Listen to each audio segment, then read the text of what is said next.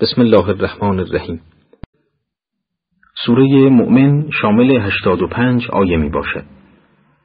این سوره و شش سوره بعد که به ترتیب عبارتند از فصلت، شورا، زخرف، دخان، جاسیه و احقاف با حروف مقطعی حامیم آغاز می شوند و به هوامیم سبع یا هوامیم هفتگانه مشهورند. این گروه از صور قرآن کریم از اهمیت ویژه‌ای برخوردارند. ابن عباس از پیامبر اکرم نقل می کند که آن حضرت فرمود هر چیزی دارای زبده و جوهری است و زبده قرآن سوره های حامیم است. و نیز امام صادق علیه السلام فرموده است سوره های حامیم ریاهین قرآنند. پس خدای را با خواندن و حفظ کردن آنها سپاس گویید. سوره شریفه مؤمن مکی است و می توان مطالب آن را پیرامون سه محور دانست. نخستین محور شرح موضعگیری عملی و گفتار مستکبران در برابر انبیاء الهی است. اینان با سخنان و کردار باطل در تلاشند پرده بر چهره حق افکنند. محور دوم براهین آشکار و دلایل منطقی است که خداوند بدان وسیله کوششهای آنان را ناکام می‌گذارد و پوچی گفتارشان را بر خردمندان آشکار می‌سازد. سومین محور فرمان شکیبایی است از جانب خداوند به پیامبر و یاران او و مژده پیروزی نهایی به آنان. نخست قرآن کریم ضمن یاد کردن صفاتی چند از پروردگار سبحان نزول کلام الهی را از مبدع دانش بیکران خداوند می‌داند و از این روی اعلام می دارد که این کلام سرشار از دانش و حکمت است و مشعل فروزانی است که آدمی را از تاریکی گمراهی به سوی آفریدگار یکتا رهبری می کند. سوره این گونه آغاز می شود. به نام خداوند بخشاینده مهربان حامیم این کتاب از سوی خدای چیره و دانا فرو فرستاده شده. او که آمرزنده گناهان است و پذیرنده توبه بندگان سخت کیفر و صاحب بخشش مستمر. خدایی جزو نیست و بازگشت خلق تنها به سوی اوست. صاحب تفسیر المیزان در تفسیر این آیات می‌فرماید از آنجایی که خداوند بر آشکار و نهان هستی محیط است بیشک از نیاز انسان به وحی و هدایت نیز آگاه است و بدین جهت کتاب هدایت را بر آنان نازل می‌فرماید آنگاه آدمیان دو گروه می‌شوند پاره از تعالیم الهی پیروی می کنند و خداوند هدایتشان می کند. گناهانشان آمرزیده و توبشان را میپذیرد. جمعی دیگر از پذیرش کلام حق سر باز می‌زنند و به کیفر کردار خیش می‌رسند. گرچه این دو جبهه در زندگی دنیا از خان گستردی رحمت و نعمت خداوند بهره می‌برند اما در سرای آخرت از یکدیگر کاملا جدا می‌شوند. گروهی به بهشت ابدی راه مییابند و دسته دیگر به کیفر اعمال خود گرفتار میآیند. آیات بعد ویژگی ستیز کنندگان با پیام آسمانی را معرفی می‌فرماید. بدان ای رسول که در آیات خدا جز مردم کافر به جدال برنخیزند. پس مبادا به جنب و جوش کافران در سرزمین ها دل ببازی. قرآن کریم پیامبر اکرم و یارانش را به سرانجام ناگوار پیشینیان توجه می‌دهد. گوشزد می کند که گرچه برخی از گذشتگان از پذیرش دعوت پیامبران کنار جستند و به آزار آنان دست زده و پاری را به شهادت رسانیدند و پیام الهی را فریب و نیرنگ خواندند لکن دیری نپایی که در دنیا به خشم خداوند گرفتار آمدند و در آخرت نیز از اهل دوزخ خواهند بود. قرآن فرجام تلخ اینان را بازگو می‌فرماید.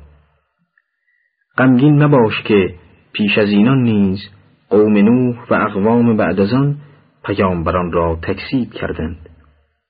و هر قومی همت می گماشت پیامبر خیش را دستگیر و هلاک سازد.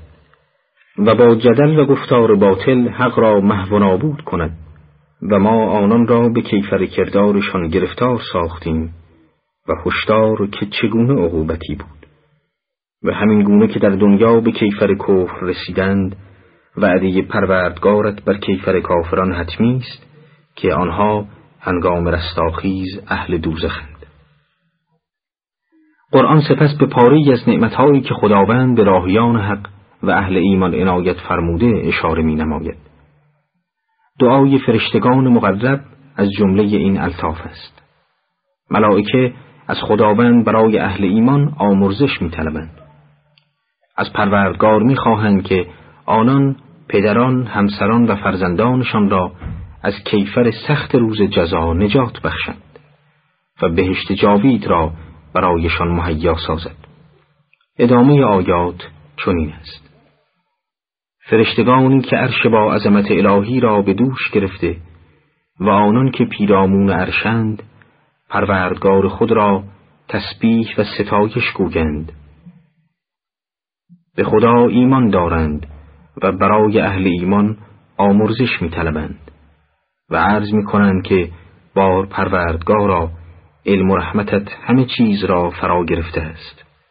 پس آنان را که توبه کرده و راه رضای تو را پیمودند ببخش و از عذاب دوزخ محفوظشان دار. رشته محبت به پروردگار و ایمان مؤمنان را به منزله پیکری واحد می سازد و دوستی و همدردی بین آنان را پدید می آورد.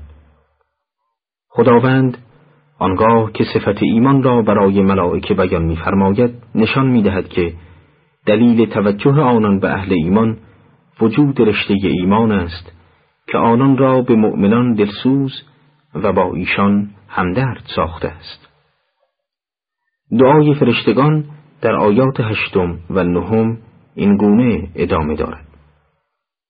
پروردگارا آنان پدران همسران و فرزندان شایستشان را به بهشتهایی جاودانه که مژده داده ای واصل گردان که همانا توی خدای چیره و دانا پروردگارا همگی را از بدیها محفوظ دار و هر کرا تو در رستاخیز از بدیها حفظ کنی در حق او عنایت فرموده ای و آن به حقیقت رستگاری بزرگ خواهد بود آیات بعد وضعیت کافران را در دوزخ تصویر می کند. اینان هنگامی که به دوزخ افکنده می شوند از نفس خود به شدت خشمگینند. زیرا کردار ناپسند و گناهانی که آنان را به کیفر الهی دچار ساخته از نفس آنان سرچشمه گرفته است. در آیه دهم چنین آمده است. آنان که به خدا کافر شدند چون به دوزخ درافتند و به نفس خود خشم گیرند به آنان ندا می رسد که خشم خدا سختتر از خشم شما نسبت به خودتان است آنگاه که به ایمان دعوت می شدید ولی انکار می کردید آیه یازدهم تزرع کافران را برای رهایی از آتش تصویر می کند در آن حال کافران گویند پروردگارا تو ما را دو بار میراندی و باز زنده کردی.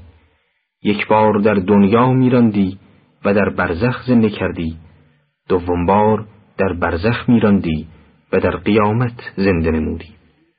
پس به گناهان خیش اعتراف کردیم.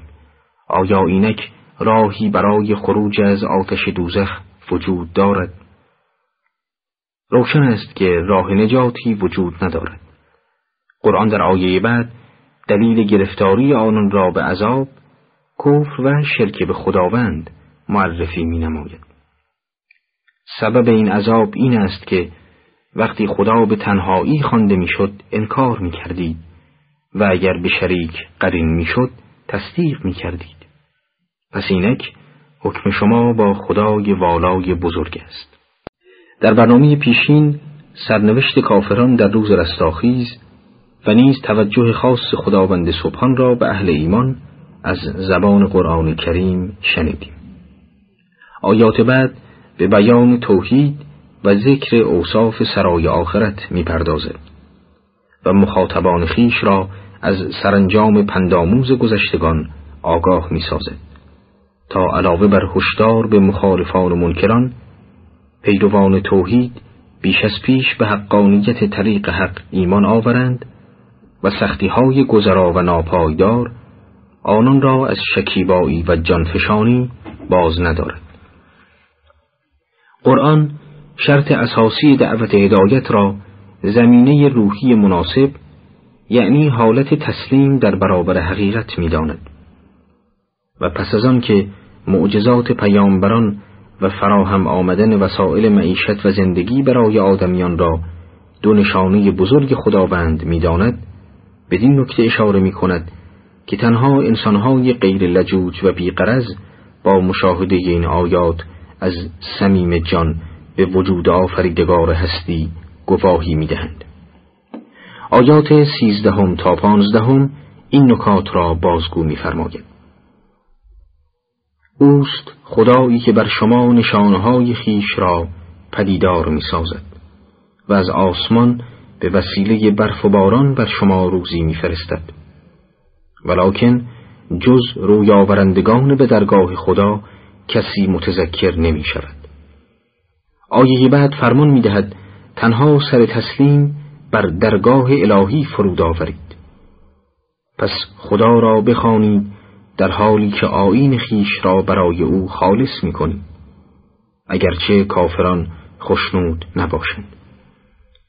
سپس قرآن کریم از سرای آخرت یاد می کند و هدف بعثت پیامبران را آمادگی انسان برای رفتن به جایگاه ابدی و گسستن بند وابستگی به دنیای ناپایدار معرفی می‌فرماید.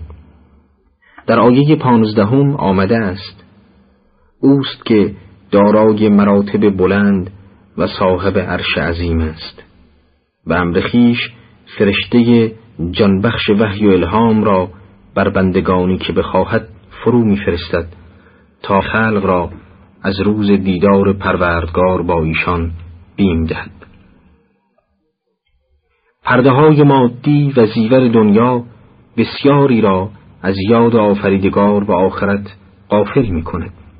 از این روی پاره چنان چشم و دل خود را به جلوه های فریبای دنیا می سپارند و در راه دنیا پرستی به جایی می رسند که در قلبشان مجالی برای نور هدایت باقی نمی ماند و سرانجام کارشان به انکار خدا می رسد.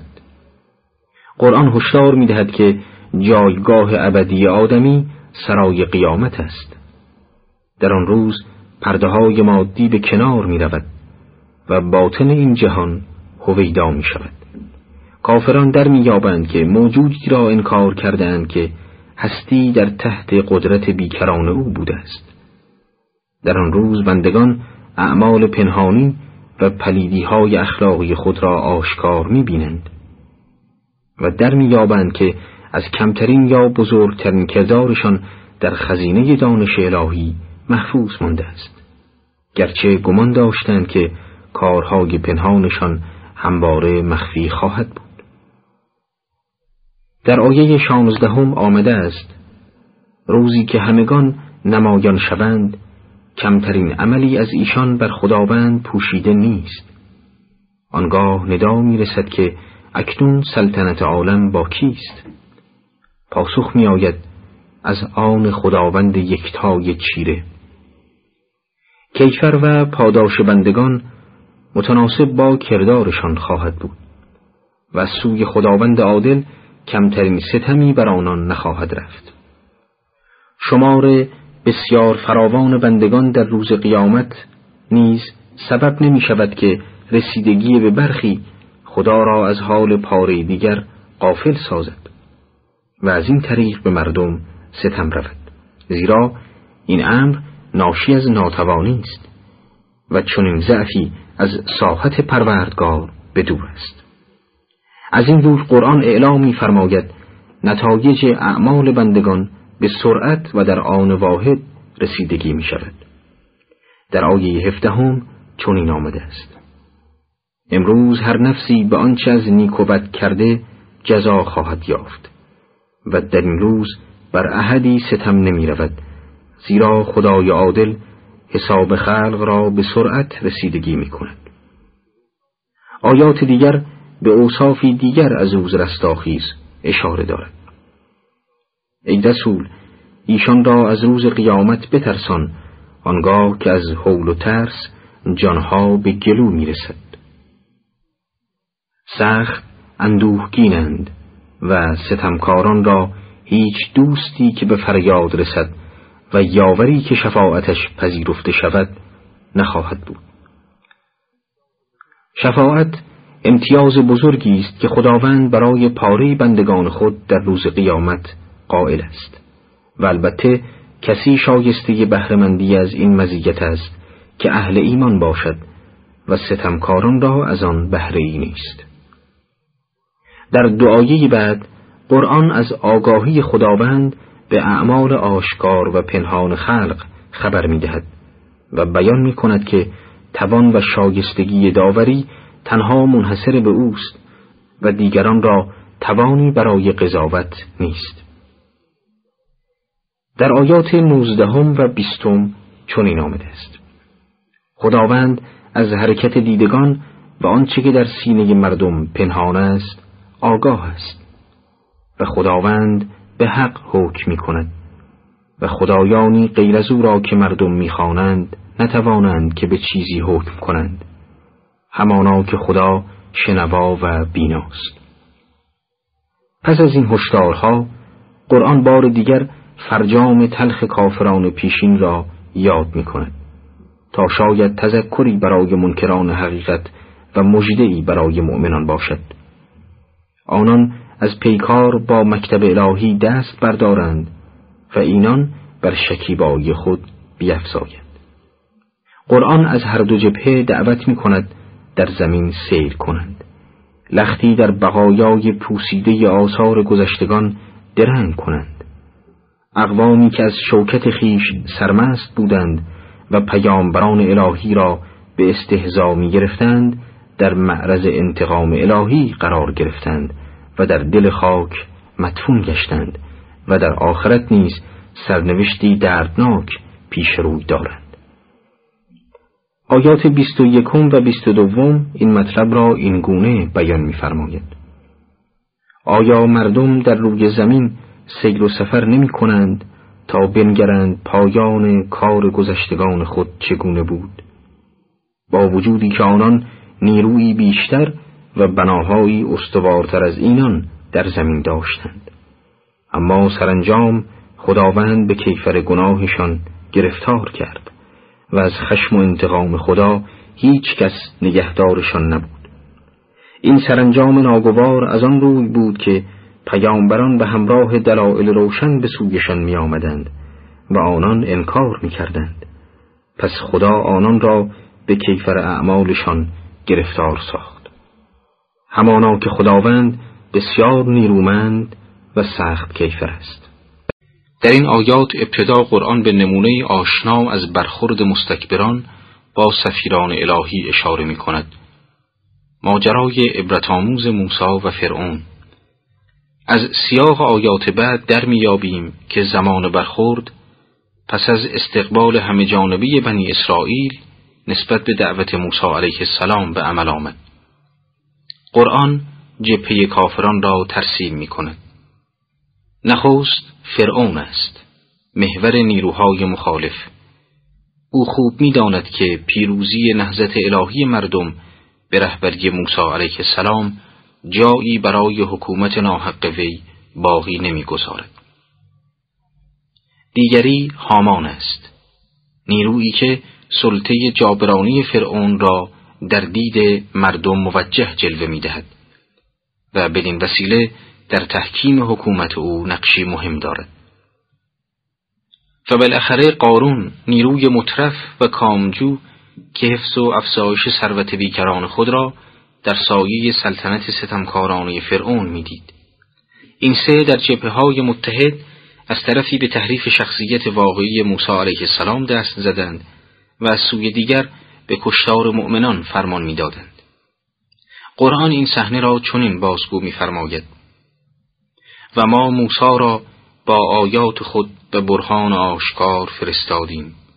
به سوی فرعون، هامان و قارون و آنها موسی را تکذیب کرده گفتند او جادوگر دروغگویی است. و آنگاه که او از نزد ما به حقیقت برای هدایت خلق آمد فرعون و آن دو گفتند پسران آنان که به موسی ایمان آوردند بکشید و زنانشان را زنده نگه دارید. ولیکن نیرنگ کافران جز در گمراهی نخواهد بود. فرعون به درباریانش گفت بگذاری تا موسا را به قتل برسانم و او نیز از خدای خیش یاری طلبد. زیرا میترسم آیین شما را دگرگون سازد یا در روی زمین فساد بپا کند. موسا گفت من به پروردگار خود و شما از شر هر انسان متکبری که به روز حساب ایمان ندارد پناه می‌برم. بدین ترتیب فرعون و همراهانش تلاش کردند نخست هویت واقعی رسالت موسی علیه السلام و روح پیام او مسخ شود. تا توده مستضعف بنی اسرائیل به سوی او گرایش نیابد و همچنان در بند فرعون بمانند اما همین که در این نقش ناکام ماندند اندیشه قتل موسی را در سر پروراندند و فرعون به سراحت میل باطنی خود را برای کشتن آن بزرگوار ابراز کرد. خداوند این نیرنگ را نیز عقیم گذاشت. زبان خدا در این ماجرا مردی است از نزدیکان فرعون به نام حزقیل. وی به موسی علیه السلام ایمان داشت اما تقیه کرده و ایمان خود را پنهان ساخته بود. او با سخنانی زیرکانه و پخته زمینه ای را که فرعون برای قتل موسی آماده کرده بود در هم ریخت و بدین وسیله راه را برای ادامه نهزت الهی بنی اسرائیل به رهبری موسی علیه السلام هموار ساخت. آیات بعد حمایت این مرد بزرگ را از دین و پیامبر خدا بیان می‌فرماید. و مرد با ایمانی از خاندان فرعون که ایمانش را پنهان می داشت به فرعونیان گفت آیا می خواهید مردی را تنها به جرم این که می گوید پروردگار من خدای یکتاست و با دلایل آشکار از جانب خدایتان به سوی شما آمده به قتل برسانید؟ اگر او دروغ گوست دروغش بر عهده اوست ولیکن اگر راستگو باشد شمه ای از آنچه با شما وعده می کند به شما می رسد و همه هلاک خواهید شد و خدا مردم افرادکار و دروغگو را هدایت نمی کند. پیشتر گذشت که وقتی موسی از سوء قصد فرعون نسبت به خود اطلاع یافت به خداوند پناه برد و رحمت و لطف او را طلب کرد. خداوند نیز در ازای توکل و اعتماد او حزقیل را از میان خیشان فرعون برگزید تا با استفادی از نفوذ خیش نقشه فرعون را نقشه براب سازد. این مرد قوم خود را هشدار می دهد که به شوکت خود در مصر و استیلاع بر قوم بنی اسرائیل مغرور نشوند و از خشم الهی بهراسند و دست خود را به خون پاک پیامبر الهی آلوده نسازند که در آن وقت کسی را یارای پایداری نخواهد بود. فرعون با تعبیری اطمینان بخش و فریبکارانه می‌گوید که تنها راه حل برای حفظ دین و دنیای مردم نابودی موسی علیه السلام است و بدین طریق میکوشد تأثیر سخنان منطقی حزقیل را از قلب قوم خیش بزداید. قرآن در این مورد این چنین میفرماید. مؤمن آل فرعون گفت ای قوم امروز ملک و سلطنت از آن شماست و بر این سرزمین بنی اسرائیل چیره هستید. لکن اگر خشم و عذاب خدا به ما برسد کیست که ما را از آن رهایی بخشد؟ فرعون گفت در قتل موسی شما را جز به آنچه خود معتقدم راهنمایی نمی کنم و شما را جز به راه کمال هدایت نمی کنم. فرعون از سوی در لزوم کشتن موسی علیه السلام تردیدی به خود راه نداده خود را مطمئن وانمود می سازد و سوی دیگر عقیده خود را منطبق با واقعیت می‌داند و به این طریق تلاش دارد مردم را به صحت نظر خیش عقیدمند سازد حزقیل این طرح را نیز خونسا می سازد.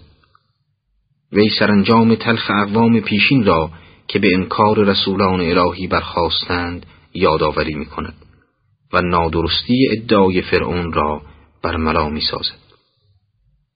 قوم فرعون از زمان حلاکت عاد و سمود چندان دور نیستند و لذا نیک می دانند که علت نابودی آنان چه بوده است و اکنون نیز می دانند با انکار و قتل موسی علیه السلام برخلاف ادعای فرعون خطایی بزرگ را مرتکب می شوند و خود را گرفتار خشم خداوند می سازند.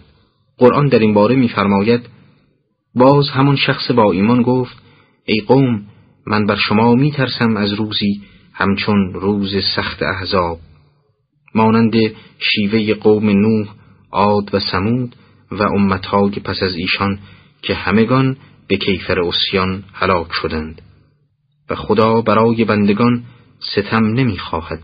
ای قوم من بر شما از روز فریاد بیم دارم. روزی که بازگشت کنان روی برتابید و در قبال خدا نگهداری نداشته باشید. و هر که را خدا روی برگرداند رهبری ندارد. در برنامه گذشته گفتیم که حزقیل و یا به تعبیر قرآن مؤمن آل فرعون در یکی از لحظات حساس رسالت موسی پا برسه می نهد و فرعونیان را از قتل موسی باز می دارد. حزقیل پس از بیان شمه از عاقبت ناگوار و تمرد اقوام گذشته در برابر پیامبرانشان به نبوت یوسف پیامبر اشاره می کند و بیان می دارد در زمان رسالت آن حضرت قوم او یعنی قبطیان همواره به رسالت وی با دیده تردید می نگریستند و هرگز به حقانیت دعوت او پاسخ نگفتند. و هنگامی هم که آن پیامبر از دنیا رفت گفتند پس از او هرگز پیامبری نخواهد آمد. حزقیل عامل گمراهی کنونی قوم خیش را تردید و انکار پیامبران الهی می‌داند. پیش از موسی یوسف با براهین روشن به سوی شما آمد و همواره در آیاتی که آورد تردید داشتید. تا آنکه از دنیا رفت. پس به دروغ گفتید خداوند هرگز پس از وی پیامبری بر نمی انگیزد. و خداوند این گونه که شما را گمراه کرد هر تجاوزگر بدگمانی را گمراه می سازد. آشکار است آنکه از مرز حق بیرون رود و تردید در قلبش جا گیرد سخنان آگاهانه و استوار نیز نخواهد داشت. و به گفتار پوچ خود به معارضی پیامبر و آیات الهی و معجزات او برمیخیزد. چون این کسانی مورد خشم خدا و اهل ایمانند و بر دلشان مهر گمراهی می‌خورد. قرآن میفرماید آنان که بی هیچ حجت و برهان به جدال و انکار آیتهای خدا برمیخیزند این جدال باطل خدا و اهل ایمان را به خشم میآورد. آری این گونه خداوند بر دل هر انسان متکبر گردنکش مهر می‌زند. سخنان مؤثر حزقیل کارگر افتاد و اندیشه قتل موسی علیه السلام را از سر فرعون به در برد. اکنون که نابودی موسی به مسلحت فرعون نیست طریق خطرناکتری را پیش می‌گیرد. مسخ و تحریف روح پیام موسی علیه السلام. پیروزی فرعون در این بود مرهون ناآگاهی و قفلت قوم اوست. به وزیر خیش فرمان می‌دهد کاخی رفیع بنا کند تا او از فراز قصر بر آسمانها اطلاع یابد و در آنجا به جستجوی خدای موسی بپردازد.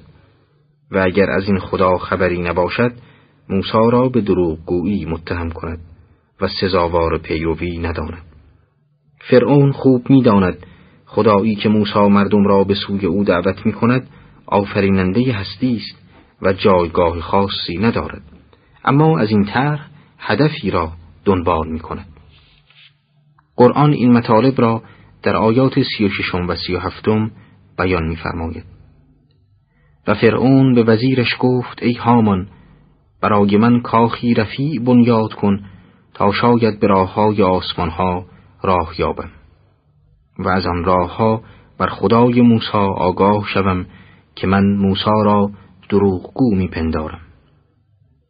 و این چونین در نظر فرعون کردار زشتش زیبا می نمود و راه حق بر وی مسدود گشت و نیرنگ و تدبیر فرعون جز بر حلاکتش به کار نیاید.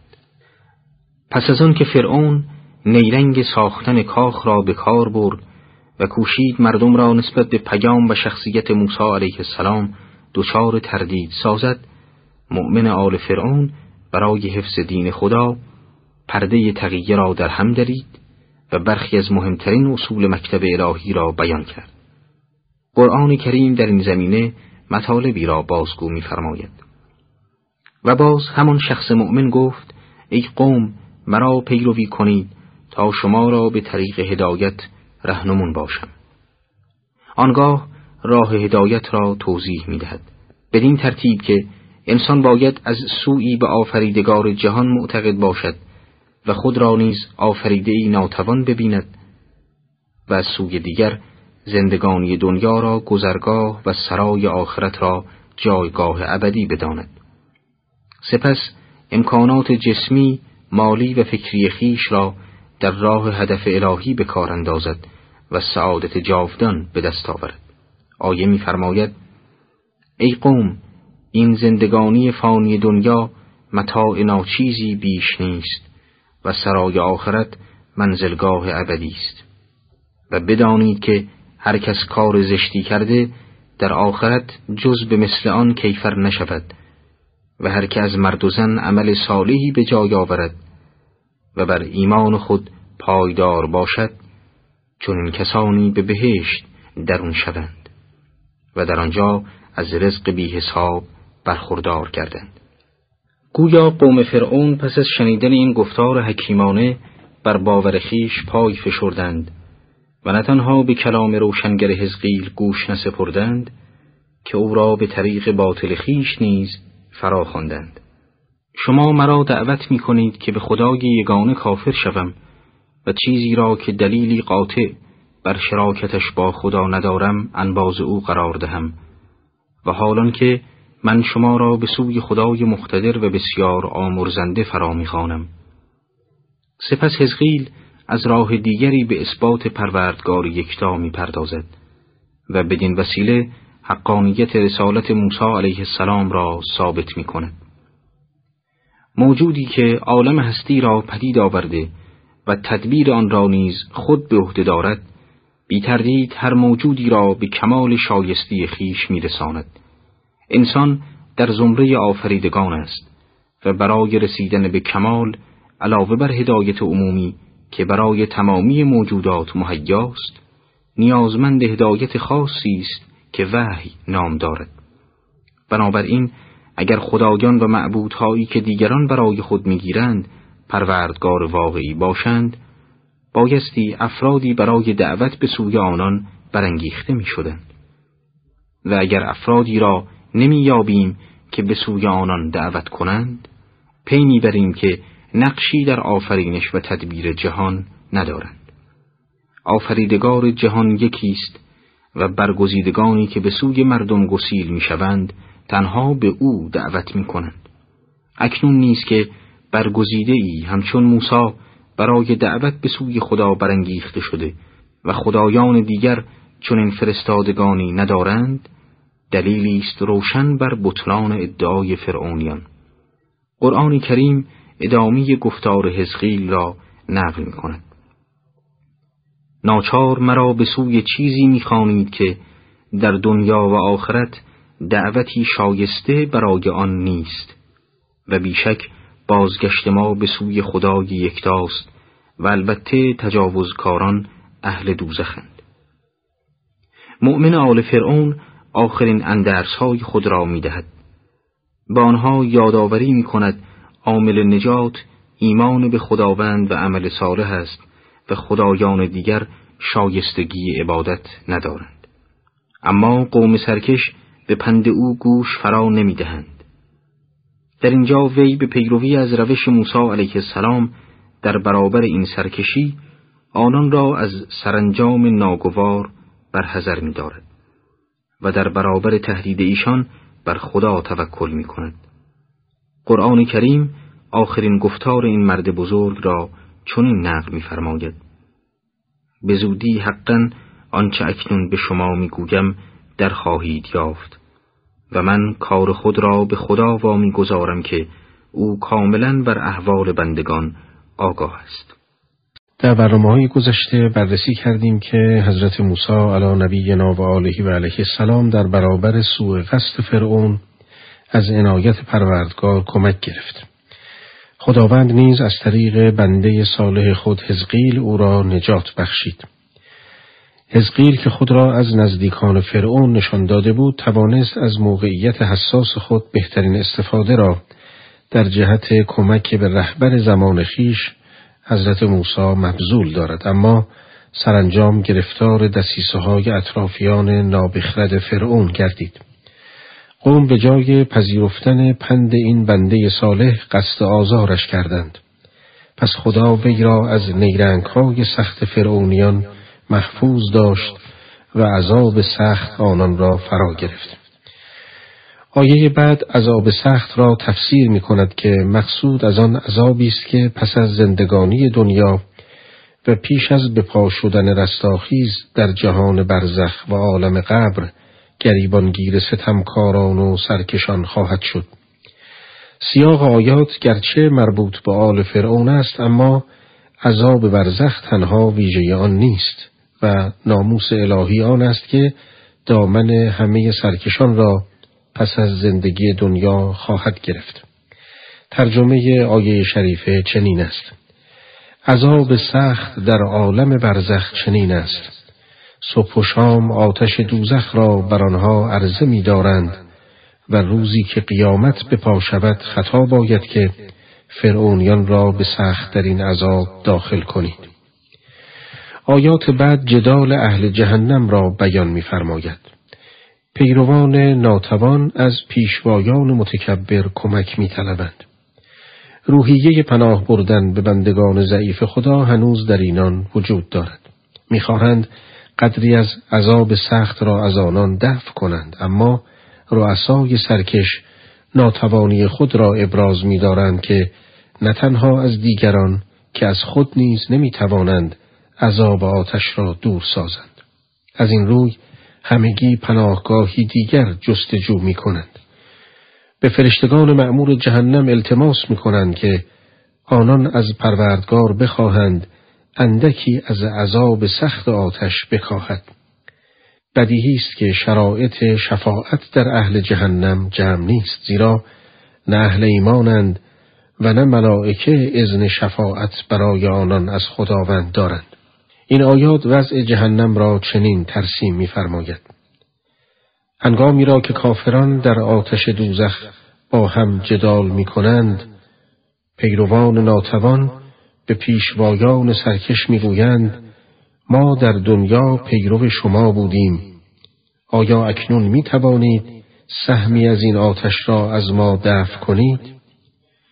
پیشوایان متکبر در جواب می‌گویند ما همگی در جهنمیم به درستی که خدا میان بندگان حکم کرده است و اهل دوزخ به خزانداران جهنم گویند پروردگارتان را بخوانید که یک روز از این عذاب به ما تخفیف دهد و آنان پاسخ گویند آیا پیامبران شما با ادله روشن برای هدایت شما نیامدند؟ دوزخیان گویند آری آمدند و ما پیروی نکردیم و بدین روز افتادیم. پس خازنان جهنم گویند اینک هرچه می‌خواهید دعا و ناله کنید که دعای کافران جز در زلالت نیست. در ادامه آیات آمده است ما پیامبران خیش را با کسانی که ایمان آورده اند در زندگی این دنیا و روزی که گواهان قیام کنند یاری می‌کنیم. این آیات در مکه معظمه نازل شده. بنابراین سرگذشت امتهای پیشین و نحوه رفتار آنان با رسولان الهی به منظور دلگرمی پیامبر و یاران وی جهت استقامت هرچه بیشتر و پیگیری مبارزی با مشرکان بوده است. اما بیان این تکه های تاریخ درس آموزنده ای برای همه راهیان حقیقت می تواند باشد که از موانع دشمنان ملحد نهراسند و بدانند که باطل هر قدر نیرومند باشد عاقبت در مقابل حق به زانو در می آید. اهل ایمان یقین به پیروزی را از وعده حتمی پروردگار خود کسب می کنند و بدیهی است آنگاه که انسان به پیروزی خود یقین داشته باشد یک دم از تلاش باز نمی ایستد. روز قیامت نیز خداوند در پیش چشم گواهان بندگان صالح خیش را در مقام رفیع جای می دهد و ستمکاران در نقطه مقابل اهل ایمان قرار می گیرند. آنان در این روز سخت نومیدند. از درگاه خداوند رانده شده و به عذاب دشوار جهنم گرفتارند و بدین ترتیب اعتراف و پوزش آنان سودی ندارد زیرا زمان توبه و آمرزش به پایان رسیده و هنگامه پاداش یا کیفر است. قرآن در این مورد می‌فرماید در آن روز ستمکاران را عذرخواهی سود ندهد و لعنت و منزلگاه بد برایشان مهیاست. در برنامه پیشین صحنه‌هایی از دوزخ همراه با وضع فجیع مشتکان در آن روز مورد بررسی قرار گرفت. در این برنامه خدای سبحان ابتدا به بخش دیگری از داستان حضرت موسی علی نبینا و آله و علیه السلام اشاره می‌فرماید. توجه به این نکته لازم است که نصرت الهی جنبه های فراوان دارد. جنبه از آن پیروزی و قلب و غم کافران است. جنبه دیگر دریافت پرتو هدایت و نور یقین از سوی خداوند است. آیات پنجاه و سوم و پنجاه و چهارم به این جنبه اشاره دارد. و ما به موسی هدایت عطا کردیم و قوم او بنی اسرائیل را وارث کتاب گردانیدیم تا هدایتگر مردم و تذکری باشند برای صاحبان خرد. صاحب المیزان در این مورد بیانی دارند بدین مضمون که مقصود از هدایتی که به موسی عطا شد دین الهی و مقصود از کتاب همان تورات است و نیز آیه شریفه به صورت سوگند بیان شده تا بدین وسیله نشان دهد که آل فرعون در مقابل دعوت راستین موسی ستمکارانه رفتار کردند. قرآن کریم پس از این که داستان موسی و فرعون را بیان نمود و از نصرت الهی در حق او و پیروانش یاد کرد، رسول گرامی اسلام را به شکیبایی و تحمل سختی در برابر فشار کافران قریش امر می کند. اما صبری که توأم با ذکر دائمی خداوند باشد چرا که عامل استمرار صبر و استواری در راه خدا جز یاد دائمی خداوند نخواهد بود. در غیر این صورت انسان خود را بدون تکیهگاه احساس می کند و چنین حالتی آغاز لغزش و سازش با دشمنان است. از این روی خداوند می‌فرماید پس ای رسول ما بر آزار مردم صبر کن که البته وعده ثواب و کیفر خداوند راست است و بر کسانی که در حق تو گناه میورزند از خداوند آمرزش بخواه و صبح و شام به تسبیح و ستایش پروردگار خود بپرداز. تا اینجا روش برخورد کافران با اهل ایمان بیان شد و به دنبال آن خداوند سرانجام تلخ آنان را یاد کرد. اکنون قرآن به مطلب دیگری می‌پردازد که فراگیری آن شناخت مؤمنان را از ماهیت مخالفان خداوند و منکران قیامت بیشتر می کند. خداوند میفرماید ریشه همه مخالفت ها و طرح انواع نیرنگ ها برای محو دین خدا و آزار و کشتار اهل ایمان کبر و خودپسندی است. اینان به پیروی از شیطان از تحت عبودیت خداوند خارج شدند و خود را به مسابه رقیب خداوند به حساب می آورند. از این روی با هر چه رنگ الهی داشته باشد به ستیز برمیخیزند و کمر به نابودی آن میبندند اما خداوند اعلام میفرماید که تلاش آنان به نتیجه نخواهد رسید و به رسول خیش امر می کند که از شر متکبران به خدا پناه برد و از درگاه او یاری طلبد. آیه میفرماید آنان که در آیات خدا بی هیچ حجت و برهان راه انکار و جدل میپیمایند جز تکبر و نخوت چیزی در دل ندارند و سرانجام به مقصود خود نخواهند رسید پس تو از فتنه آنها به درگاه خدا پناه بر که خداوند شنوا و بیناست در آیه بعد قرآن علت ناتوانی سرکشان را در محو دین خدا بیان می‌فرماید. اگر اینان در آفرینش خیش بنگرند و آن را با خلقت جهان مقایسه کنند به عجز خیش پی خواهند برد. آفرینش آسمانها و زمین از خلقت مردمان بسی بزرگتر است. پس چگونه آفریدگار توانا از رفتار و کردار لجوجانه بندگان درمانده می شود. اما تکبر و غرور امکان شعور را از اینان گرفته است. البته خلقت آسمانها و زمین بسیار بزرگتر از آفرینش بشر است ولیکن اکثر مردم این معنا را درک نمی کنند. بنابراین آنان که از خصلت خطرناک کبر برکنار باشند به حقایق هستی و قدرت بیکران خداوند و ناتوانی فراوان خیش آشنا خواهند شد. از این روی نیاز خیش به هدایت پروردگار را درک می کنند و به پیامبران الهی و روز رستاخیز ایمان می آورند و آنان که چنین خصلتی در دل خیش دارند به نیاز خود و قدرت خداوند پی نمی‌برند.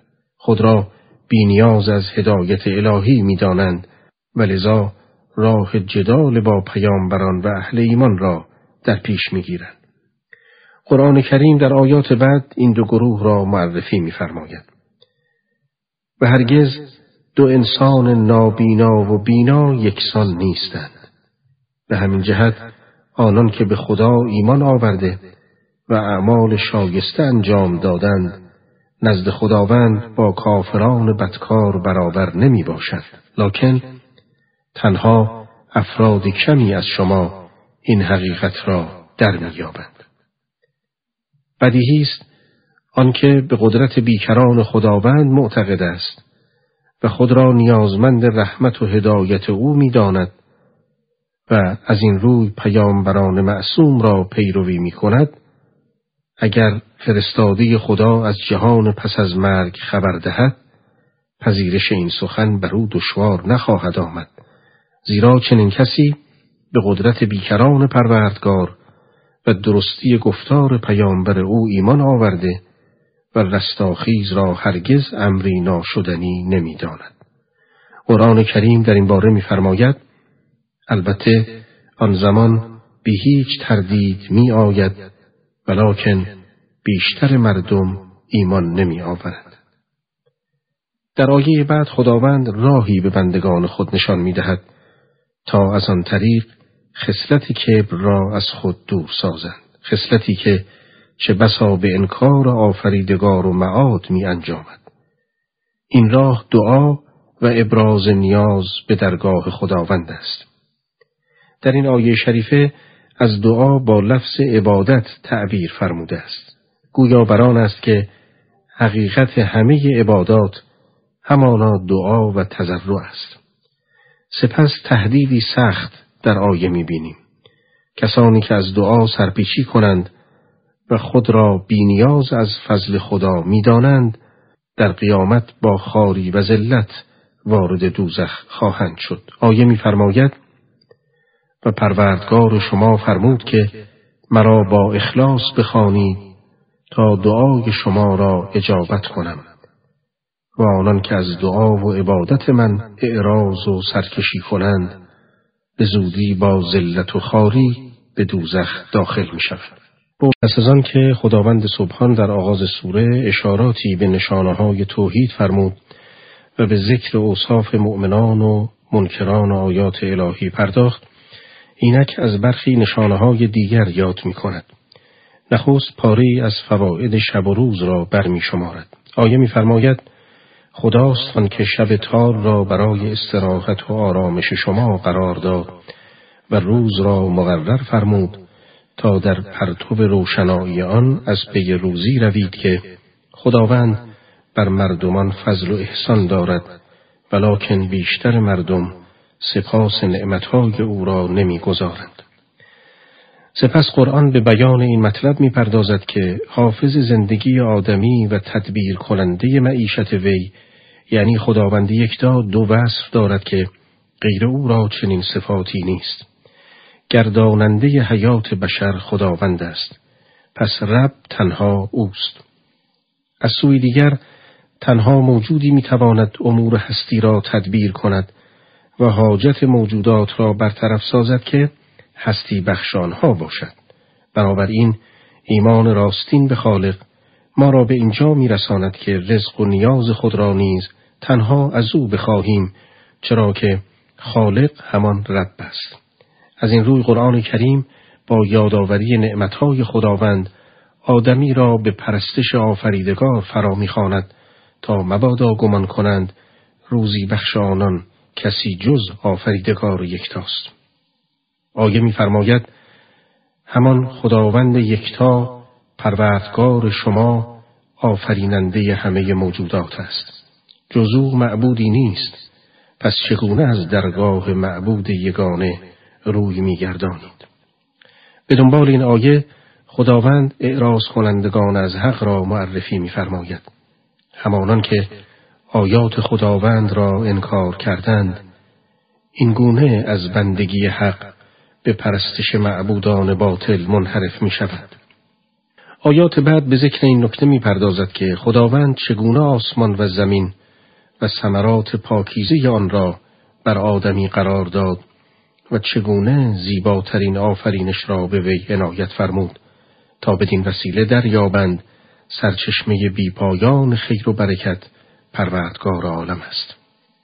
خداست آنکه زمین را قرارگاه و آسمان را بنایی برافراشته برایتان ساخت و شما را در نیکوترین صورت بیافرید و از غذاهای لذیذ به شما روزی داد. این خدا پروردگار شماست.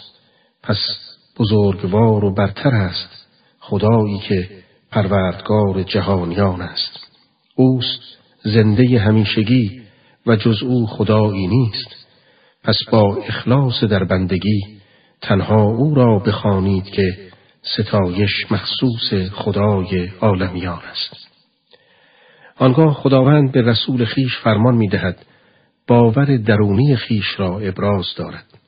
از خدایان دروغین بیزاری جوید و اعلام کند که خداوند وی را از پرستش خدایان باطل باز داشته است. ای رسول بت پرستان را بگو که من از پرستش معبودان باطلی که به جای خدا می پرستید البته من شدم. چرا که از سوی پروردگارم آیات و دلائل روشن بر من آمده است و من مأمورم که تسلیم خدای جهانیان باشم. گرچه عقل سلیم به تنهایی از عبادت خدایان دروغین بیزار است اما چنانچه فرمان شهر نیز همراه حکم عقل شود کمترین عذر و بهانه‌ای برای شرک نخواهد ماند. قرآن در تذکری دیگر به آفرینش تدریجی انسان اشاره می کند و سپس مراحل سگانه عمر انسان را بیان می‌فرماید. آنگاه هدف گذر از این مراحل را کمال اقلانی انسان معرفی می کند.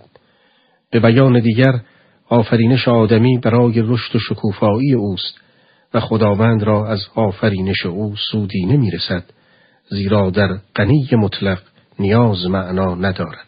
از این روی در میابیم که هستی، رشد و کمال انسان همه از پرتو و انوار رحمت الهی است. قرآن کریم این چنین تذکر می دهد. اوست خدایی که شما را از خاک بیافرید سپس از نطفه وانگاه از خون بسته از شما را به صورت طفل از شکم مادر بیرون آورد سپس شما را حفظ کرد تا به سن رشد رسیدید و باز شما را حیات داد تا به سال خوردگی برسید. برخی از شما پیش از سن رشد یا دوران پیری وفات می کنید و چنین مقدر می کنیم تا همه به عجل معین خود برسید و چنین کردیم تا مگر تعقل کنیم. تحولاتی که در حیات بشر روی می دهد از موجودی توانا سرچشمه می گیرد. اوست که آدمی را در دامن لطف خیش پرورش داده. و به رشد و کمال ویژهش هدایت می کند. به علاوه زنده کردن و میراندن نیز به دست اوست و این دو کار کمترین دشواری برایش فراهم نمی آورد و این امر خود دلیلی است دیگر بر توانایی مطلق خداوند. قرآن کریم در این باره میفرماید اوست که خلائق را زنده می کند و می میراند و چون حکم نافذ او به آفرینش چیزی تعلق گیرد به محض اینکه گوید موجود باش بیدرنگ موجود می شود. پس از آن که قرآن یک بار دیگر از نشانه های توحید سخن راند برای چندمین بار به منکران گوش زد می کند و این بار به رسول خیش خطاب می کند و در قالب پرسشی بدیهی بیخبری منکران و عدم واقع گرایی آنان را روشن می سازد.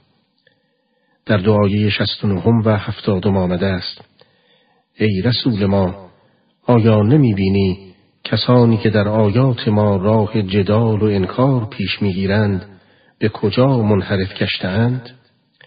آنان که کتاب آسمانی و احکامی را که رسولان خیش را برای ابلاغ آن فرستادیم تکسیب کردند به زودی به جزای تکسیب خیش پی خواهند برد. سپس به عذاب سخت دوزخ در حق اینان اشاره می‌فرماید. روزی که قل و زنجیرها بر گردنهاشان قرار گیرد و با آن زنجیرها در آب سوزان کشیده شوند و سپس در آتش افکنده شوند. در این وضعیت طاقت فرسا خطاب می آید معبودهای خیش را به یاری بخوانید و پاسخ می دهند که آنان از ما پنهان شدند و اگر هم باشند ارزشی ندارند و کاری از آنها ساخته نیست. قرآن از این مکالمه چنین خبر می‌دهد آنگاه با آنها می‌گویند کجایند خدایانی که شریک خدا میشمردید و مشتکان جواب گویند آن خدایان از نظرمان محو شدند بلکه ما پیشتر چیز با ارزشی را عبادت نمی کردیم. آیه ادامه می دهد و خدا این گونه کافران را گمراه می سازد.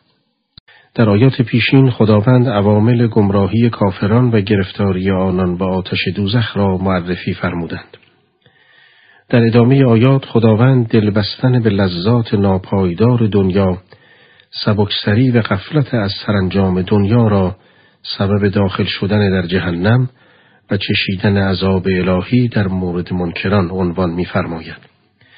در آیات هفتاد و پنجم و هفتاد و ششم آمده است این قهر و عذاب از آن روی است که در دنیا از پی تفریح و هوسرانی باطل و بناحق بودید و نیز برای سبکسری ها و خوشی های نارواست که می اید اینک از درهای جهنم درایید و آنجا جاودانه خواهید بود که متکبران را منزلگاه بسیار بدی است. اینک خداوند از یک سنت الهی سخن می‌گوید. خواست خداوند بر آن تعلق گرفته تا بین پیامبران و پیروان ایشان از یک سو و مخالفان سرکش از سوی دیگر حکم کند. حکم به نصرت الهی راهیان حق و چیرگی نور بر ظلمت. پس زمام نصرت خداوند و غلبه حق بر باطل به دست خداست. او به تناسب حکمت استوار خیش گاهی پرچم نصرت و پیروزی را به برخی پیامبران می سپرد تا سرکشان در حیات آنان به کیفر اعمال خیش گرفتار شوند. آنچنان که سرنوشت اقوام متجاوز سمود صالح و نوح چنین شد و گاهی حکمت اقتضا دارد کافران در حیات پیامبران عذاب نشوند اما در رستاخیز به جزای کردار خیش می‌رسند و در این روز چیرگی حق بر باطل آشکار می گردد. آیات به این حقیقت اشاره می کند. ای پیامبر چندی بر آزار مشرکان صبر کن که البته وعده خدا حق است.